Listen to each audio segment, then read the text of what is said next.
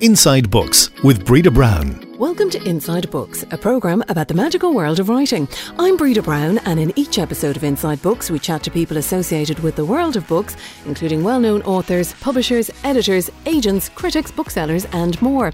You'll find Inside Books on SoundCloud or iTunes, and our Twitter handle is at Inside Books where you'll also find lots of other interesting books news. My guest today is Dublin author Ciara Geraghty, who has written eight novels. Her work has been described as poignant yet uplifting and funny, and she's regularly compared to the likes of Marian Keyes and Jojo Moyes. Her latest novel is called Make Yourself at Home and is on shelves now. Kira has also published a selection of short fiction and a novella as part of an adult literary series with New Island Books. Now, Ciara, you've said in the past that you never planned to be a writer, but here we are, eight books in. What happened? well, you know what they say about best laid plans. I suppose the thing about me is that I never really had any plans. Like when I left school, all I really wanted was to have my own flat and to go traveling. You know, I never really wanted to be anything. Uh, I just wanted to have a sort of an independent and interesting life. And um, so I did that. I went off and I traveled and I had my own lots of different flats. Um, and then I came back and uh, I had uh, my first baby when I was 28 and then I was I got a proper sort of job that would you know pay pay the mortgage so I was an insurance loss adjuster um, and uh, I kind of just fell into that. Um, and then I suppose what happened was I was 34. I had two small children. I was working full time. Um, I was standing on the, the platform of my train station here in Donabate. Um, and it suddenly dawned on me that I didn't really know what I wanted to be when I grew up. At 34. and I was already grown up. So it was a bit of a conundrum, I'm going to call it.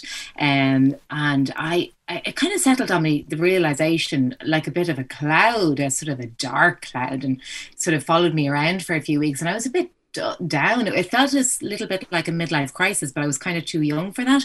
And um, so, look, I decided, I think my main problem was as well that I was so busy. And, you know, when you're so busy, you don't really have time to think about what's going on in your own life and about yourself and your own self development.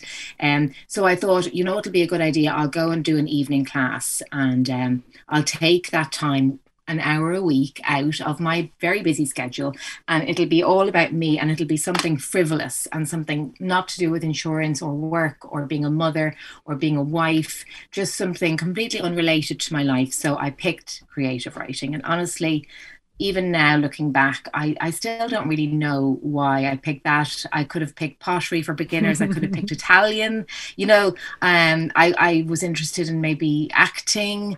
Um, I, I think really what it was was somewhere inside me, you know, my creativity had been stunted. And I was going to ask um, you that, like, had you been creative as a child, or did you read much, or did you ever harbour any any feelings for wanting to write? Yeah, well, I, my theory is that we are all very, very creative beings. Like, as if you look at any kid, they're all about singing, dancing, uh, reciting poetry, drawing pictures, making up stories. They make things with just about anything. And uh, so I do believe that we're all very creative as human beings. And then along the line, um, you are told, no, you're not actually very good at painting or writing or drawing or, you know, singing. You're not going to be the best. You're not going to be the Olympian. So you may as well, you know, stop. And I think that's just so, so wrong and so bad. And I think it is lies at the root of many um, of you know mental health problems actually as well because I think creativity when it's stunted it's it's it's not good uh, for for your for your brain and your head. And i think um, it it just releases a huge amount of endorphins when you're creative and you look back and you look at something that you've made by yourself. It's um, incredibly fulfilling you know even if it isn't the best it's still um, something to be really really proud of and something to take great enjoyment from and fulfillment from. And um, so yeah I, I i wasn't particularly you know more creative than the other kids, but I was as creative as, as other kids. Do you know what I mean?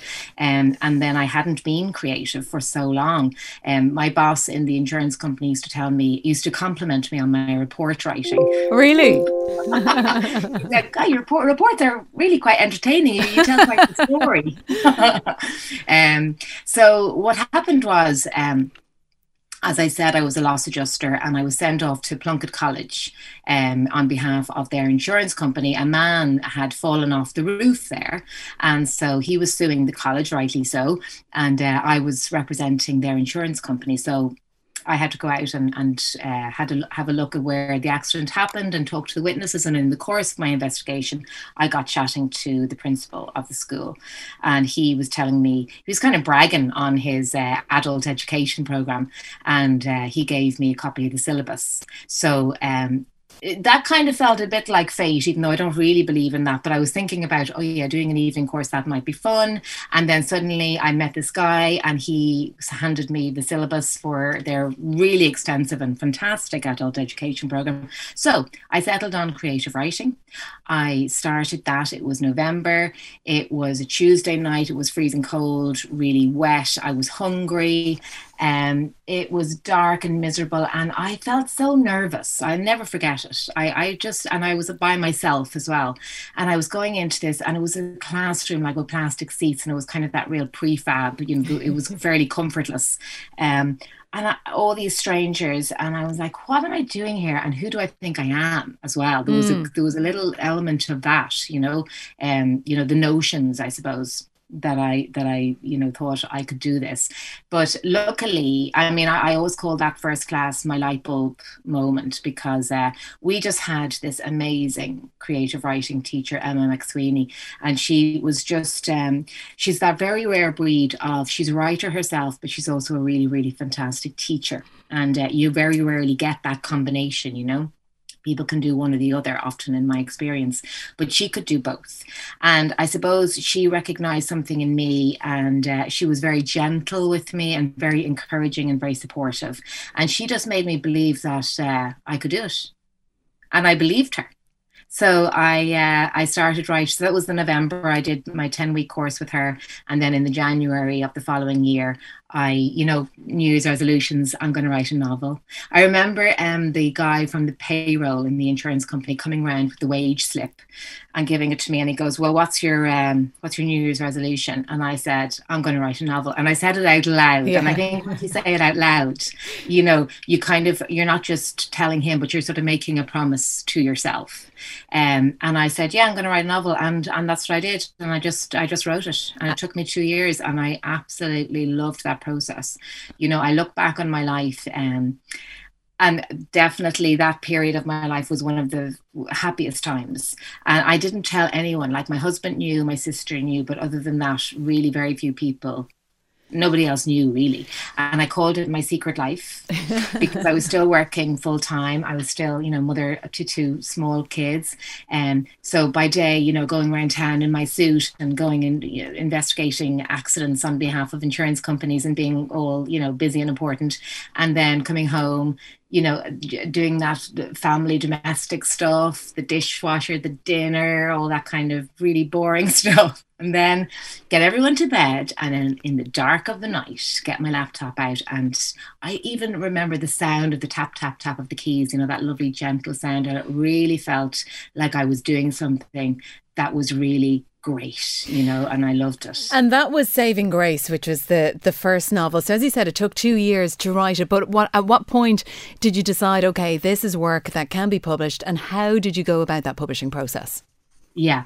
Um, yeah, well, my sister was definitely my cheerleader at the time, and um, because by you know by then I wasn't in a creative writing class, so I was just writing it myself, and she just said, "This is this is going to get published. You know, this is great and well done. You know, like all great sisters, um, she's one of those ones. I got, I'm very lucky. So um, she had a friend who worked for one of the publishing houses in Dublin, and uh, she sent it to her, and uh, they came back with. Uh, yeah, we like this, and maybe put a bit more flesh on the bones, and and, and you know send us more stuff when you're when you're more ready uh, which i did. And um, they made me an offer. And then it's hilarious you know um, as as a fledgling writer, you're supposed to be so enthusiastic and so grateful when you get that first offer from the publishing house. But this offer was so bad, you know. right. I'd basically be paying them yeah. to, you know, and and it was for millions of books as well. So all I could see, and I knew how hard it had been, even though the process had been really liberating and fulfilling and enjoyable, but it's still hard work and I'm still writing in the small wee hours of the morning and working full time. And I was going to have to just continue doing that because the advance was just so paltry. So I was so disappointed. And then I, I kind of was thinking, oh, I shouldn't be disappointed. I should be absolutely delighted. You're supposed to be thrilled. Um, so my husband was like, Would you not get yourself one of those agents? I hear, mm. you know, writers have agents, and I think that's a thing. So I was like, Okay. Like, I literally lived in a world where I knew no writers. Like, you know, social media wasn't a thing where you could just, you know, follow writers on Twitter or Instagram or whatever. I literally had no one in my life who was either writing or a published writer or knew anyone who was a writer, you know. So I felt very kind of on my own. So, anyway, I went to my local bookshop. I bought a copy of the Writers and Artists Yearbook for that year. I looked, there was a chapter on agents, and in the Irish section, there were four agents. Right. And I rang them all. Right. so literally, um, one I think was uh, out for lunch. One was out sick. One asked me if I could send my entire manuscript uh, in the post to him. right. And I was like, okay. I was like, oh my God, that's going to cost me probably about 30 quid, but okay, I'll do it. But then the fourth one, who is Ger Nichol, who is my agent, um, was just a normal person and said, email it to me. Right. so I was like, okay, I emailed her the first three chapters. She read them, asked for more. I emailed her 10 and she read them. And then I sent her the whole novel and she said she would love to represent me. And then she went and got me a deal with um, Hachette Ireland. But there was a lot of difference, obviously, between the first oh, offer yes, and the second one. Yes, there was. I, I yeah, absolutely. Uh, it was a much better deal. And, um, you know, it, it's great. Obviously, it was my second deal that allowed me to be, become a full time writer. The first deal did not allow me to become a full time writer, but it still was enough to make me feel like my work was valued. And I think that's really, really, really important, especially when you're a creative. You know, um, and would you advise other writers to go down the agent route then as a result of your experience? Oh, absolutely. Yeah. I mean, in my experience, writers are genuine, generally not particularly good business people. so and you know you can't be all things to all people. So you, so just acknowledge i mean some writers might be very good at representing themselves. I was not ever going to be one of those people. I'm not good at maths and, and negotiations and all of that. I prefer to just concentrate on the bit that i'm good at you know and uh, definitely i would recommend getting an agent and interestingly, and before we, we talk about sort of the books themselves, again, you you stayed with the same publisher for six books, but then you moved to another publisher after that. So, what was yeah. the, the logic behind that decision? Well, I suppose at the end of the day, it's a it's a business decision, really. I mean, I absolutely loved being uh, with Hachette, uh, and Ciara Doorley was my editor, and we had a wonderful relationship.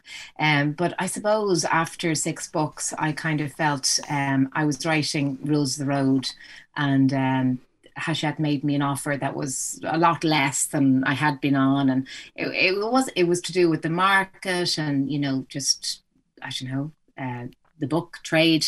It's a very um, competitive business. And I thought, um, oh God, it, it was going to be dodgy for me to accept it and to be able to still earn a living. So it was very much a commercial decision, you know. Mm-hmm. Uh, at the end of the day, I have to pay the mortgage and, and bills and all that kind of stuff unfortunately don't don't we all exactly yeah and yeah. i suppose just to go back to the books then um, again you know, love is very much at the heart of a, of a lot of the work that you do as such, but there's a huge amount of serious topics, Ciara, that you, you deal with across all eight novels. We've everything from alcoholism, single parenthood, grief, marriage breakdown, adoption, you've even euthanasia in there, as well as dementia. And, you know, but you do a brilliant job at balancing that light and shade. And how do you do that, or how do you focus on doing that? Oh, that's so lovely to say, and thank you so much.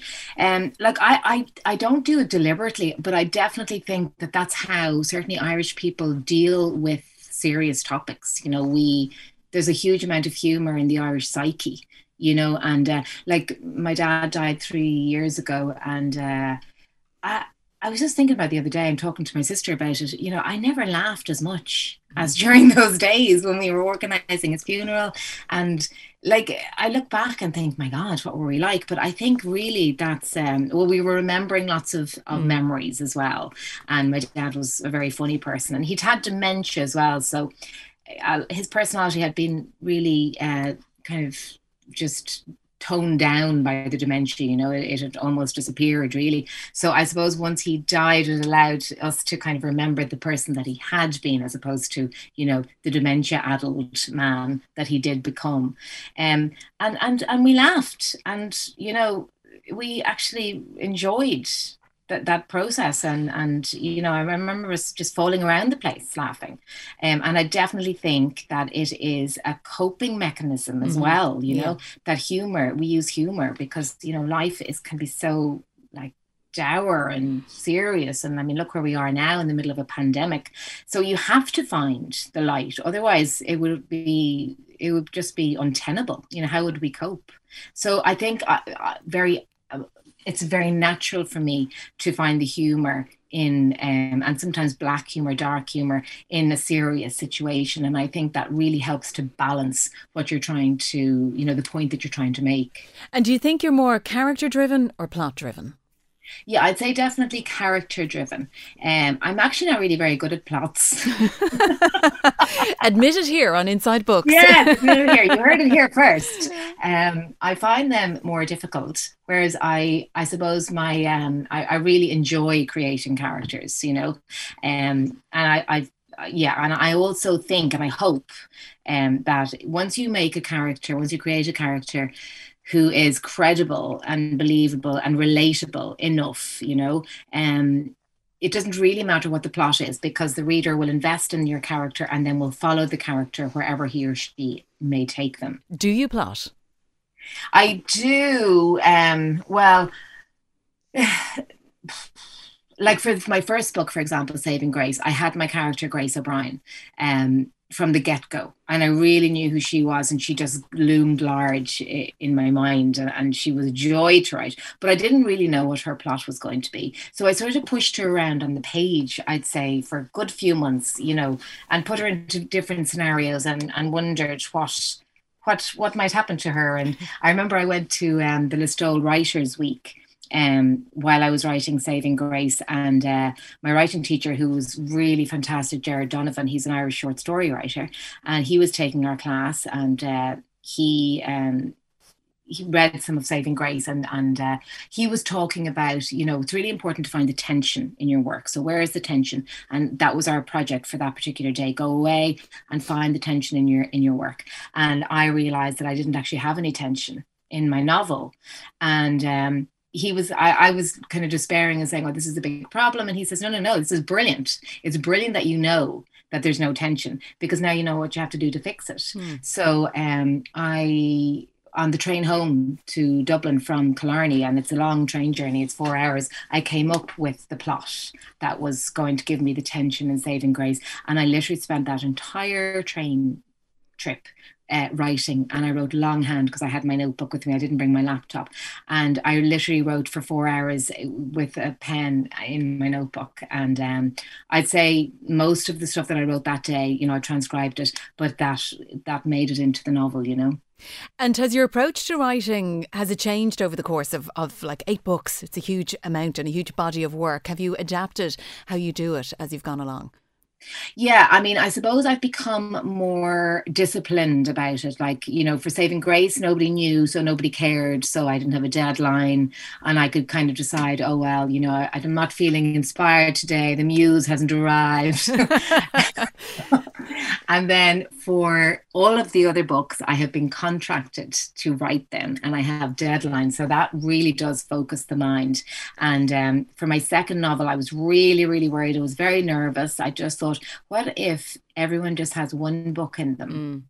You know, and just just ordinary people have one book in them, but writers have lots of other books in them. But I'm I just happen to be one of those people who you know have one book, and I won't be able to write a second book. And then I worried about I was on maternity leave at the time, so I worried about how was I going to find the time, how was I going to find the motivation, um, to do it, you know, and um, but but I did, you know, because as I said, when you've got you've you, have taken the advance as well. You've spent it more than likely. And um, so and then you have your deadline. So that does focus the mind. And um, i am a very disciplined person as well. Um, so i decided like the kids were still young enough and I had the baby and all. So I had her in the crash the two the other two in school. So I would literally write from 9 a.m till lunchtime. And that was my writing time. If I didn't get the work done then I wasn't going to get it done for the rest of the day and I was going to have to stay up late at night to do it. Mm. So I would sit down and get the work done. You know, that was that was definitely uh, that helped with the discipline of that. And how long does it take you now to write a book? Oh, um, I would say like a first, like you could write a first draft probably in in six to eight months maybe mm-hmm. um but then you know Anne Lamott calls it a shitty first draft. I don't know if we're allowed um, to curse on your course, show um, but I just did anyway. So um so that's when you just you know vomit it all onto the pages get it down and as you know that's my version I suppose of pushing my character around getting to know my characters. Um so then you have your first draft but then it you know could take you anything to it, it depends how good your first draft is um but it, i'm going to say i'm going to say probably 18 months from start to finish you know in, including like the copy edits and the line edits and the proofreading everything the picking of a cover uh, i'm going to say 18 months and what are you working on now I'm working on another novel. Wow! Surprise, surprise. yeah.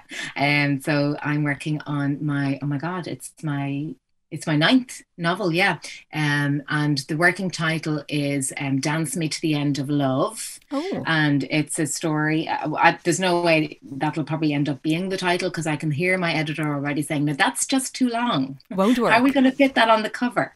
Um, I do like an hour long title, but we'll see. Anyway, that's my working title for the moment, and it's it's about a menopausal, middle-aged Dublin woman. Uh, she's a writer. Uh, really? She is.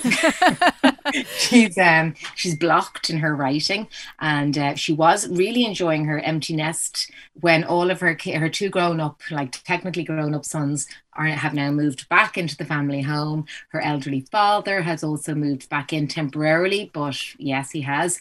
And her husband is very busy um, working on his uh, cafe, which is in Cabra, and that whole area is being gentrified. So he is uh, working on sort of you know revamping his uh, his cafe. So there's a lot going on, and it's very much a kitchen sink kind of a drama. Um, but that's what I'm working on at the moment. And when will we see that? Well, um, hopefully maybe next year sometime. I'm not I'm not quite sure of the of mm. the publication dates. Um I, I'm hoping to have it done towards the end of this year. Then I hand it over to the publishing house and then it's up to them. Let them do their magic. And before we yeah. go then, Ciara just again, you know, you've you've such a great story in terms of how you started out. What advice for anybody who's who's listening at the moment in terms of who are thinking about sitting down to write a book? Yeah. Well, you know, I, what I love about um, sitting down to write a book is that you don't need anything other than you don't even need a laptop, you know, because often when people are taking up hobbies or, you know, deciding to do things later in life, um, you know, the entry there, there's there's uh, sort of barriers to entry in terms of cost and stuff. But to be a writer, literally all you need is paper and pencil. Uh, the back of an envelope will do. If you could, don't even have a notebook, you know, it's just it's very easy to do it. And I would say, um, just allow yourself to do it because i just think people think oh it's kind of like a vanity project i'm never going to get published you know it's too hard um but don't worry about any of that but just carve out the time for yourself you know and um, because you do need time to to write. And um, so so you know do do create that time and space for yourself because you're worth it and it is like a, a form of self-care and you'll feel great.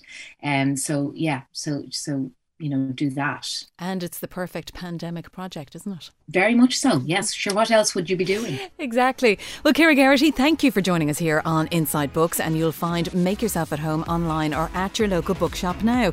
The next episode of Inside Books will be out soon. Just keep an eye on our Twitter feed for details. The handle is at Inside Books IRE. If you want to hear other episodes, just search for us on the various audio platforms, and don't forget to leave us a rating or review. I'm Breda Brown. Until next time, keep reading. Inside Books is a unique media production